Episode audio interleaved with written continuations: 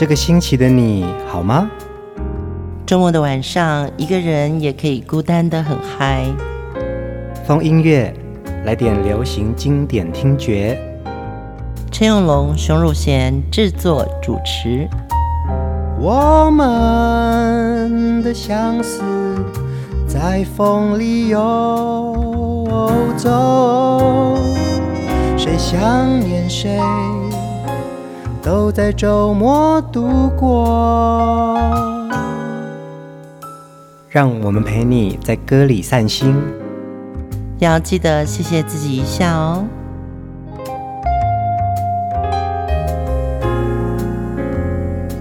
欢迎收听风音乐，我是陈永龙。嗨，我是熊汝贤。呃，我们今天的节目，我们要来继续跟大家分享、介绍这位华语乐坛非常重量级的作词人庄奴老师。嗯，庄奴老师。他其实也有一个笔名叫做黄河，那事实上呢，黄河也不是他的原名，他的原名叫做王景熙。那也因为他在参加这个二战时期流离在外啊，他为了掩饰身份，所以他才改名叫做黄河。庄奴老师是在二十八岁那一年呢，随着部队就来到了台湾。其实他在军队的时候呢，在报纸里面当过编辑。嗯，在台湾初期的生活非常的拮据，也辛苦哦。那他自己有一些书写的能力，他就开始写一些散文，写一些文章投稿，对，到报纸或杂志赚一点点钱。他说买点营养品。那天我们还在讲说，其实他就是要买鸡蛋。嗯。其实我觉得，在当年的这个四九年、五零年的时候啊，对他们来说就是撤退，嗯，对，从大陆撤退到台湾，但大概也从来没有想过就此呃定居在宝岛，嗯，所以他们也算少年兵来，对，非常年轻呢，然后来到一个、嗯、呃完全不是家乡的地方，以为一下下就会回去了，对对对，那当然。知道庄奴老师的这个就学经验，他其实是一考上北大的人，嗯，对，但是也是因为战争的关系，所以他没有办法去就读。后来有一些他的读书经验呢，就我们留到明天再讲。嗯，呃，庄奴老师呢，他这个笔名庄奴是源自于宋朝的赵朴之的一首诗哦，“庄奴不入租，报我田九荒”。其实这个庄奴就是我们现在讲的佃农。跟大地主租地，然后来耕作的。嗯、那庄奴老师他希望用这个名字呢，希望用笔来耕作，来服务大家。嗯、其实他把自己的位置看得非常的呃简朴，应该是说他不想要做所谓的地主。嗯，他不是要一个报纸的总编辑，他可能希望在报纸的这个译文版或是副刊。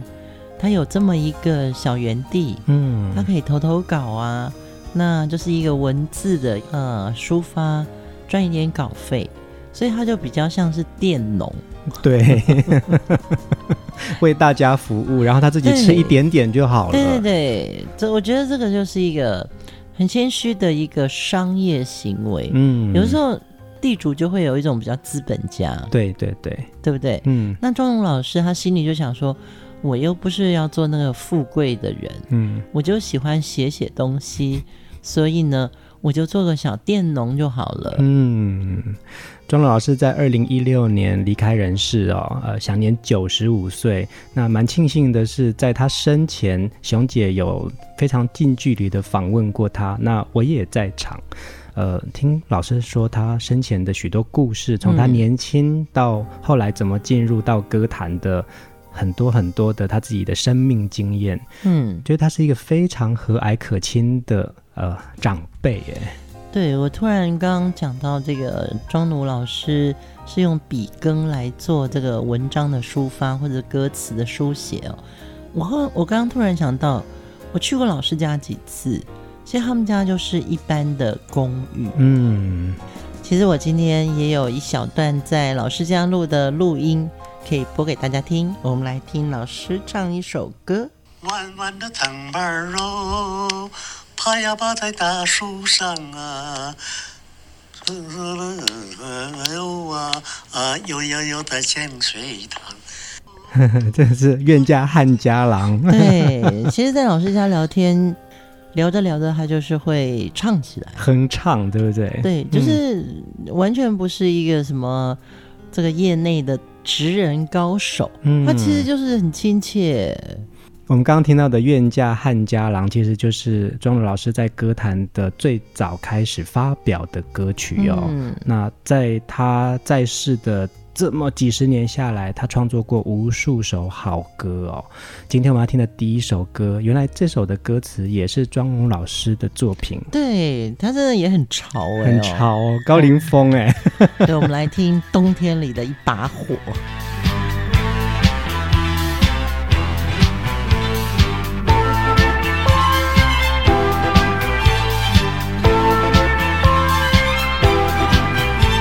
就像那冬天里我。每次当你悄悄走进我身边，火光照亮了我。你的大眼睛明亮又闪烁，仿佛天上星最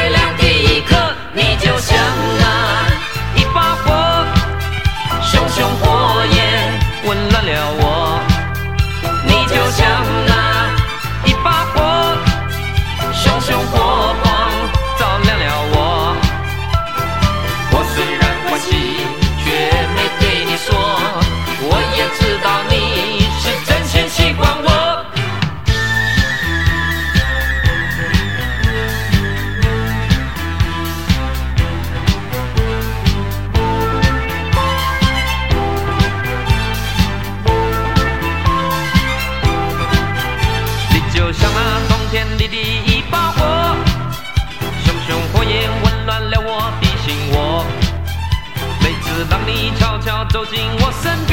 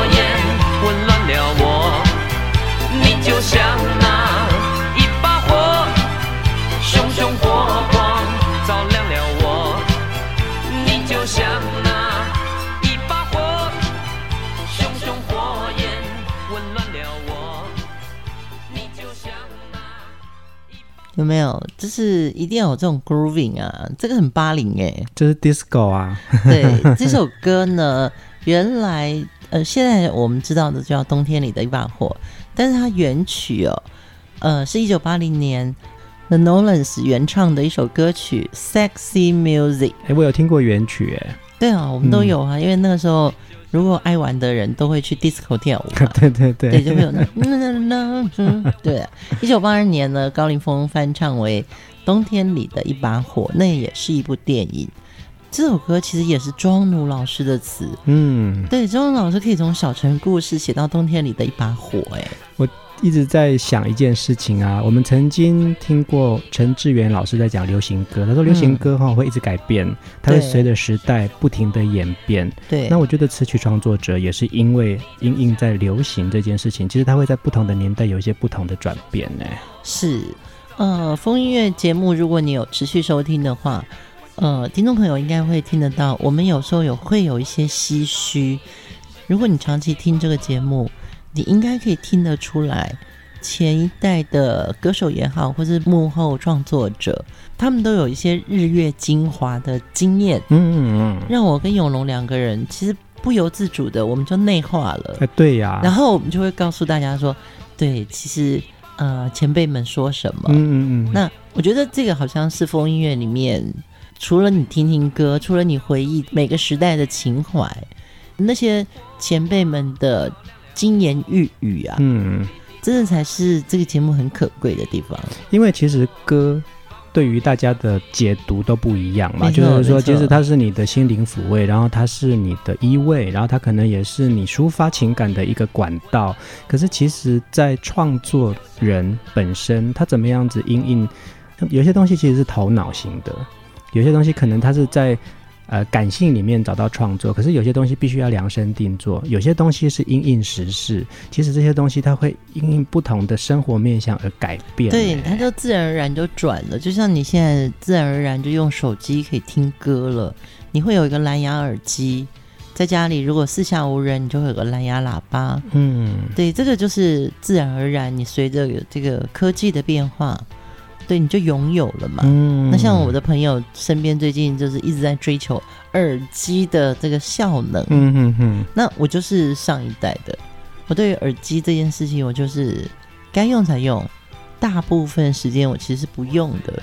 所以，我们再回到庄奴老师的歌词的时候，你就会觉得，对，冬天里的一把火那个意象，跟农村型庄奴老师。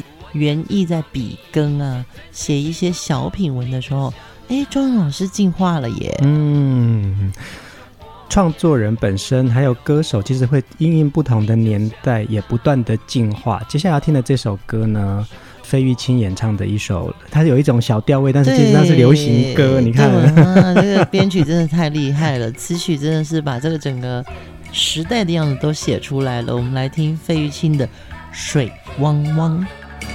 情郎呀，多情郎，姑娘就在你身旁。乌溜溜的眼睛，水汪汪，闪来闪去像那水荡漾。哎呀，姑娘啊，姑娘啊，走起路来像那风摆柳儿摇又晃。啊，姑娘啊，姑娘啊，杨柳摇，姑娘啊，姑娘啊，摇又晃，我的心儿跟着晃。不知哪个人，若是能被你看上，必然乖乖地跟在你的身旁，像只小绵羊。希望我是那个人，有福能被你看上，跟在你的左右，听从你的使唤，一辈子不冤溜溜的头发长又长，飘来飘去飘在你肩膀。哎呀，姑娘啊，姑娘啊，人和花朵呀不及你头发香。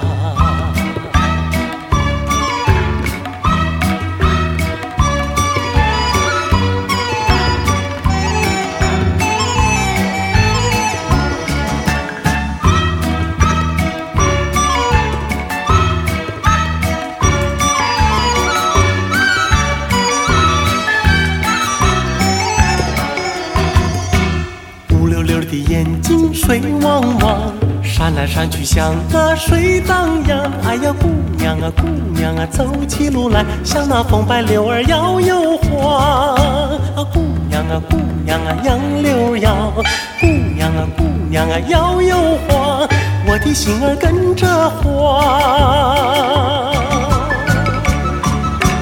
不知哪个人，若是能被你看上。依然乖乖地跟在你的身旁，像只小绵羊。希望我是那个人，有福能被你看上，跟在你的左右，听从你的使唤，一辈子不冤枉。溜溜的头发长又长，飘来飘去飘在你肩膀。哎呀，姑娘啊姑娘啊，任何花朵压不及你头发香。你乌溜溜的头发长又长，飘来飘去飘在你肩膀。哎呀，姑娘啊姑娘啊，任何花朵压不及你头发香。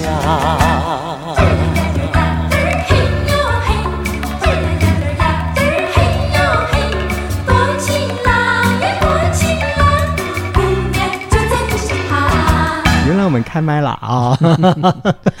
因为我们两个都是一直在欣赏这首歌，然后。刚永龙就说：“哇，任何花朵都不及你的头发香，真的耶，好撩人哦！我问问看，我今天头发香不香？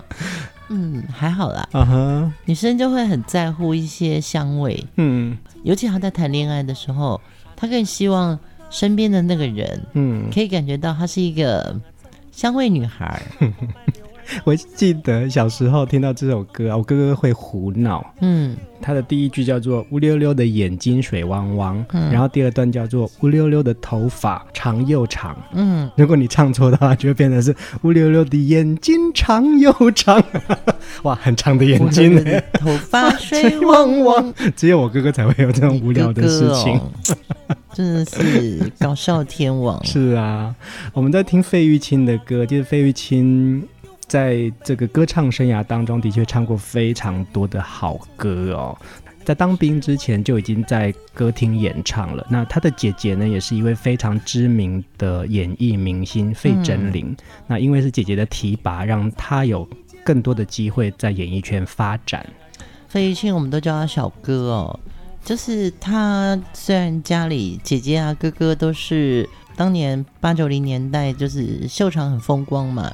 他就是被提携出来家里的老幺，嗯，可是我觉得，嗯、呃，小哥自己本身的自律性非常高，是，就是他的声音这么好，可是他不觉得我就是好好唱歌就够了。他在秀场的时候，他会模仿，嗯，对，他会搞笑，甚至于他会说那些有颜色的笑话，在他身上发生这些事情都不违和他的水汪汪这种。唱功哎、欸，其实他唱歌的表现就是非常专业、平稳的一个实力派唱将。可是当他转换到不同的舞台，他会有不同的呃表现给大家看。他好像三百六十五天，他每天起来就是固定在做的事情。所以当他到一上台的时候，或者是一录音的时候，那个东西他已经内化到他准备好了。嗯，呃，比如我以前在做电视的时候，或者说现在再回来听。费玉清的歌，你会觉得，嗯，他真的好不容易哦，他知道怎么做一个艺人，嗯，但是他更清楚歌手该准备什么，嗯，庄奴老师呢写了这首《水汪汪》，其实，呃，在老师的创作年代呀，真的有很多不一样的风格哦。接下来我们要听的这首歌，也是大家久违了的好歌声。哎，出现了沈燕，对，漂亮哦，真的是一个水汪汪的女孩出现了。我们来听《踏浪》。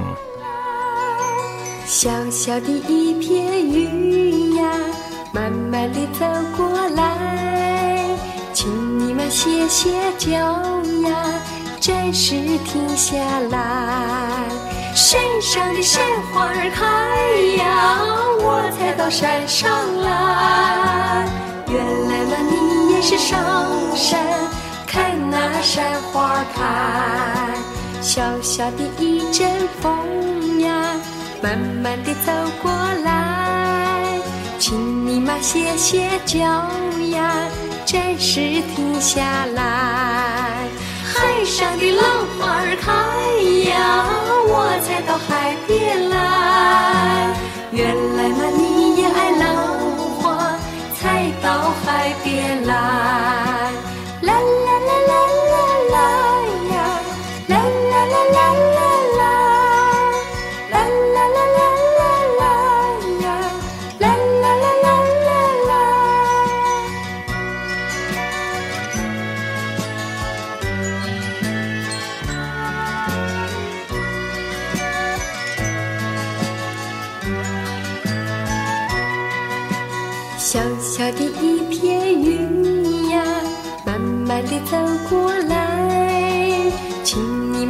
们歇歇脚呀，暂时停下来。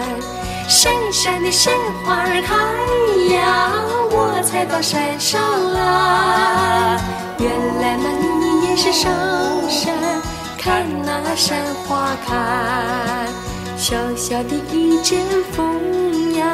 慢慢地走过来，请你们歇歇脚呀，暂时停下来。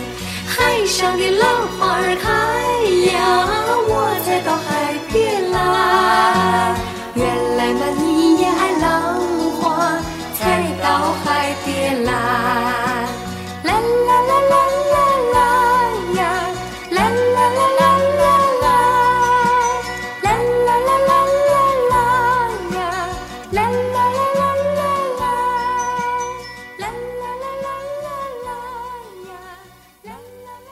这个是华语乐坛的第一代玉女歌星沈燕呢。嗯，这首歌对我来说，只要一听到那个前奏，他唱起来的这个啦啦啦啦啦啦呀，我就觉得哦，他就带我去了浪海边。嗯，对，我会跟着他的节奏 踢那个浪。所以庄奴老师真的很会用撞声词来去呃形容意境哦。你看我们那天听到的像雾又像花。嗯，淅沥沥，呼噜噜，然后这边啦啦啦啦，沙啦啦，沙啦啦，然后这边啦啦啦，你就会感觉你到了海边去。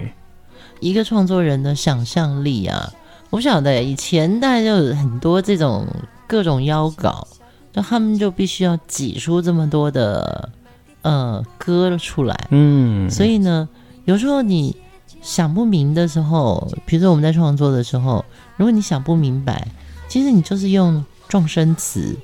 去表现，你不一定要真的写歌词。嗯，我好像也听过陈楚慧老师讲雷光下的歌是这样子，就说旋律它其实本身就是一个语言了。嗯哼，你要把这个旋律呈现出来，但是你硬要用歌词去把大家带到某一个情境里面去的话，其实是不能生硬。嗯嗯嗯嗯。所以有一年我记得是陈楚慧老师。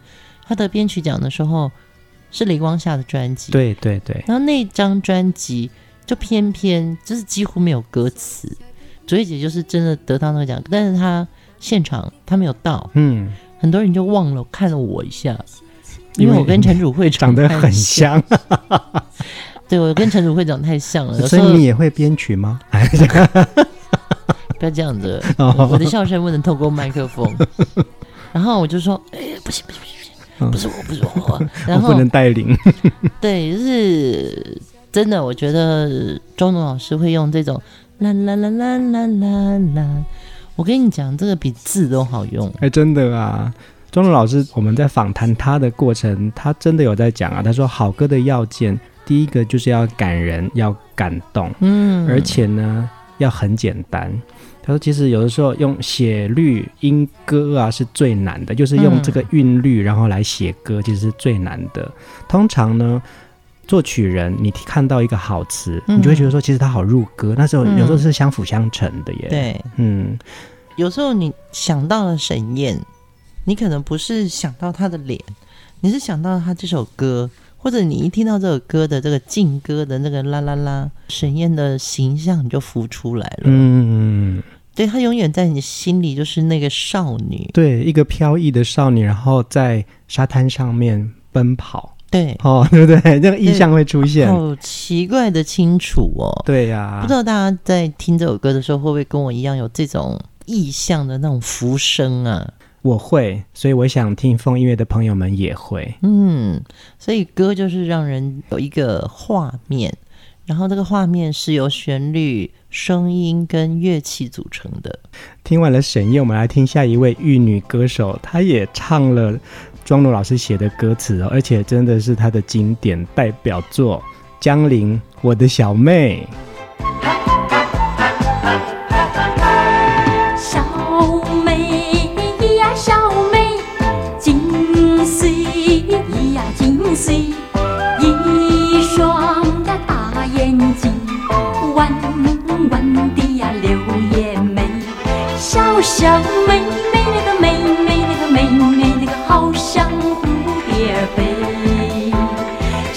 小小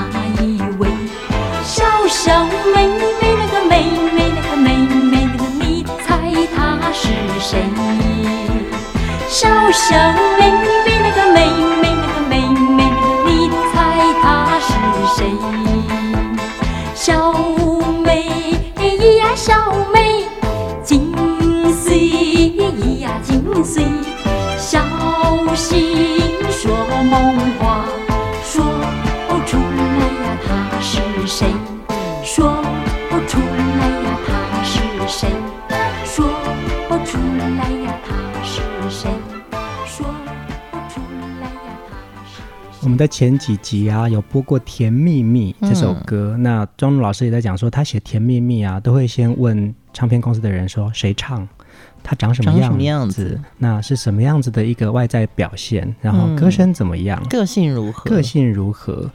我觉得老师就是会想要针对歌手来去写他的一个意象，写他的样子。哎、嗯，我觉得就是歌如其人。那呃。我记得他是在帮邓丽君写歌的时候，他也特别会用邓丽君的口气。嗯，那其实每个人在说话的习惯的口气不同。有一段时间呢，其实华语歌曲，尤其是台湾的华语歌曲，其实教了很多人讲华语。对，所以呃，简单的歌词、朗朗上口的旋律，是一个很重要的元素。所以你看他这个歌词，我觉得。小小妹妹，那个妹妹，那个妹妹，就是会多了一点点那种，对，一种小玩意儿，对不对？对，这个就很街头啦。对对对对对，然后中间还有穿插河洛语，小美金水呀，咿呀，金水就是多美丽啊，很可爱。对，你就会学到一句河洛语，就是哦，小妹啊，咿呀，小妹，然后这是一个女孩嘛，然后金水呀，咿呀，金水。这是有点撩妹啊，嗯，对，你好漂亮，妹妹，这样子，一双大眼睛，弯弯的柳叶眉，在歌词里面写小小妹妹，那个妹妹，那个妹妹，好有记忆点哦。对，因为如果按歌词的逻辑，小小妹妹，那个妹妹，那个妹妹，好像蝴蝶儿飞，你念起来是不顺的。嗯，可是经过了作曲跟编曲，就是那个妹妹，那个妹妹。反而让人家想要学，而且我在就是节目刚开始的时候，熊姐不是有播了呃庄奴老师的哼唱吗？愿嫁汉家郎，嗯、我可以想象得出来，呃，老师怎么样子在写 demo 的时候，他可能自己先唱过，哎，对，小小妹妹那个妹妹，哎，这个还蛮可爱的，然后他就会想说啊，这个可以哎给江玲唱，还不错那种。对，这只就是他跟古月老师，古月老师就是左宏远哦，他们两个其实呃，我们前两集有讲到他们。自己把自己关在这个旅社里面，对，然后古月就是一把吉他，要写的歌很多嘛，嗯、就是一把吉他，庄荣老师就是跟着就是把词先结构出来，嗯，所以我觉得一边有人在弹吉他，随着你的词随时去变化，嗯。哎，两个有激荡，熊姐，我们来去开个房间 创作好了。讨人厌，不必。这样可能会写出很多歌。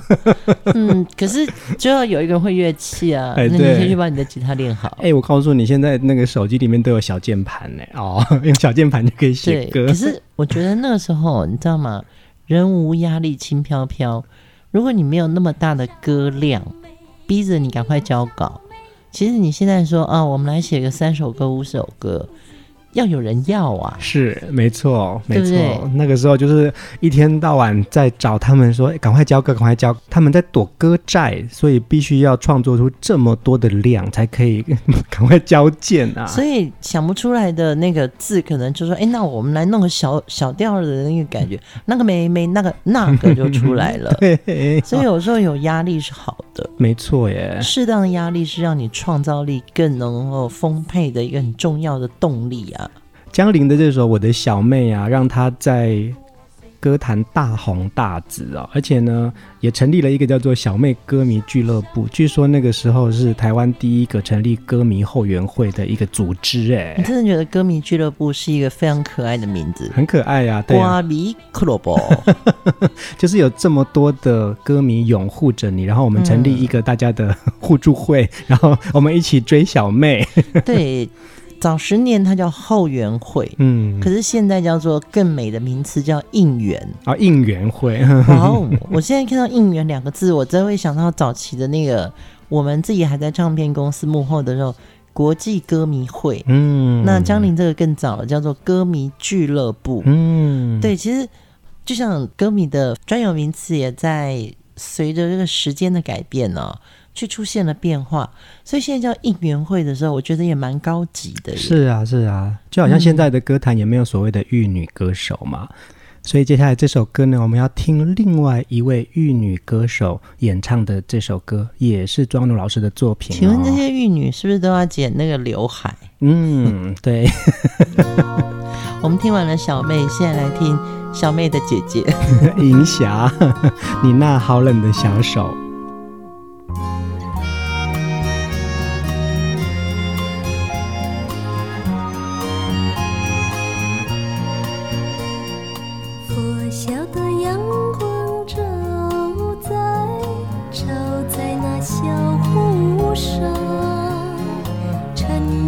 小白帆呀，快乐地向前航。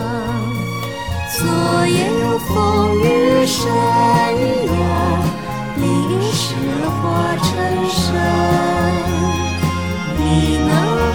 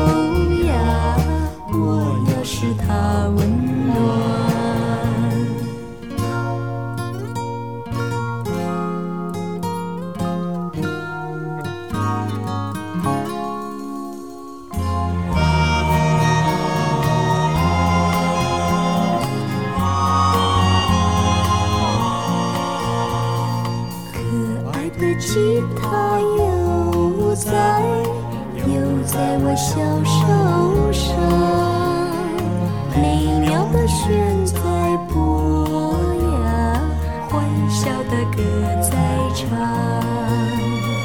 昨夜又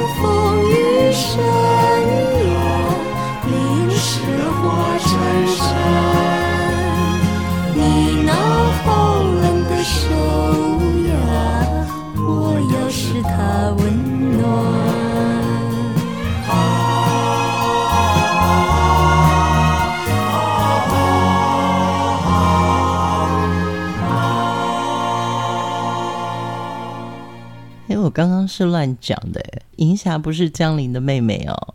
只是因为他们都有刘海，嗯，但是她真的是影坛天后珍珍的妹妹，对耶，珍珍的妹妹银霞，嗯、对，就是像我差不多年纪的，我不要告诉你们我几岁，但是二十五岁，嗯，二十五岁两倍，这是大家都知道珍珍，嗯。嗯，她是在林青霞之前的早期的影坛。来看的话，真真正正是在我那个年代，比如说一九七零，嗯，哇，真的拍了好多电影。然后他的妹妹就叫做银霞，而且银霞后来在歌坛呢、啊，她也有另外玉女的地位哦。你看我们听到的《你那好冷的手》，还有她最知名的《兰花草》，我从山中来，带着兰花草，嗯，对，她都有一点诗性。他都有一点点小品，然后清新，然后是很隽永的好歌。嗯、这也应该是影响他出道的年份，其实已经在校园歌曲之后了。你听那个你那好冷的小手，庄奴老师的这个词的时候啊，就会有一个道具很重要：可爱的吉他又在你的小手上，美妙的旋律在播啊，欢笑的歌在唱。嗯，其实。你听一首歌，它的歌词会透露出那个时代的感觉，嗯，就会有些道具。对呀、啊，那这首歌里面，庄奴老师就很清楚的知道，哦，现在年轻人都在弹吉他，嗯，所以呢，银霞虽然是在民歌的这个时代之后，它是接着民歌尾巴嘛，嗯，那又是走流行歌曲的路线，所以呢，吉他就会出现在这首歌的画面里。听了这么多庄奴老师的创作啊，他的文字真的好简单哦，嗯、简单到很容易就跟着唱，然后呢，跟你的心灵有很密切的交流。哎，其实这几天因为一直在听庄奴的歌嘛，所以我就在想说，第一个他自己小时候他的文学的这个基础是很好的，再加上他的生长环境。他几个姐姐书也都读得很好，嗯，就是你会觉得来自于一个比较书香的家庭，所以现在听节目的听众朋友，就是你们家有小朋友的话，或者是你的晚辈，嗯，还是要多鼓励他们阅读，嗯，没错。我觉得你看嘛，这首歌也许我们说啊，它很简单直白，可是哦，庄奴老师的词第一句就是“拂晓的阳光照在那小湖上”。拂晓就是破晓，嗯，可是他如果说破晓的阳光，就没有那个文学底气，没错耶，对。可是他用那个“佛”这个字啊，嗯哼哼，你就会觉得说，哦，我就多认识了一个字词，嗯，这就是我觉得中奴的歌，也许它简单易懂，可是它有些字，他用的呢，其实是用到恰如其分的一个就好，嗯，对，有时候整篇很难的字。反而是有距离感的哦。嗯，那个 对我来说，现在那个叫元宇宙。对，最近大家有一个名词就是元宇宙，我一直搞不懂那是什么。嗯，那我觉得庄奴老师就是让我觉得活在人间。老师说啊，他自己年轻过，也浪漫过。如果没有浪漫的话，是写不出浪漫的东西的。嗯，而且他知道，其实流行歌啊，大多数都脱离不了爱情，要感动人心嘛。对，所以其实呢，呃，男孩、女孩这些你可以哼出来的旋律，作词的人一定要懂音乐。是，第一句要如何打动人，然后第二句再打动人，写的平平淡淡，但是其实要强而有力。嗯，刚刚我们讲佛晓的阳光照在那个，就是一个早晨的样子。嗯，它是有一个画面的动感的。它第二句就是乘着那小白船呐、啊，乘着那小白船。乘着也是一个流动的，嗯，就不是搭着，也不是坐着，对不对？对，或者招来一个小白，文雅，嗯，优雅这件事情是放在歌词里面，但它就是两个字就可以决定了，嗯，那我觉得这就是装奴功力。今天我们要听最后一首歌哦。也是很有画面的夏天的浪花，你看高凌风演唱的热情的歌曲。对，其实老师就是什么样子的生活，他都徜徉其中。我常常觉得创作人啊，他们真的不是生活里面这么多百花百样，嗯，可是呢，当他们写歌的时候，他们把过去的生活经验套回来。呃，高凌风的这首歌又让我们看到了不一样的庄奴词风。我们也希望在我们风音乐的节目啊，可以聊起庄奴老师的这些幕后的故事，让大家对这位华语乐坛的作词人有更立体的认识哦。嗯，谢谢今天大家的收听，那也谢谢我们的录音师阿伦，庄奴老师带给我们很多养分。那也希望大家在他的歌里面重回到青春时光。大家晚安，晚安。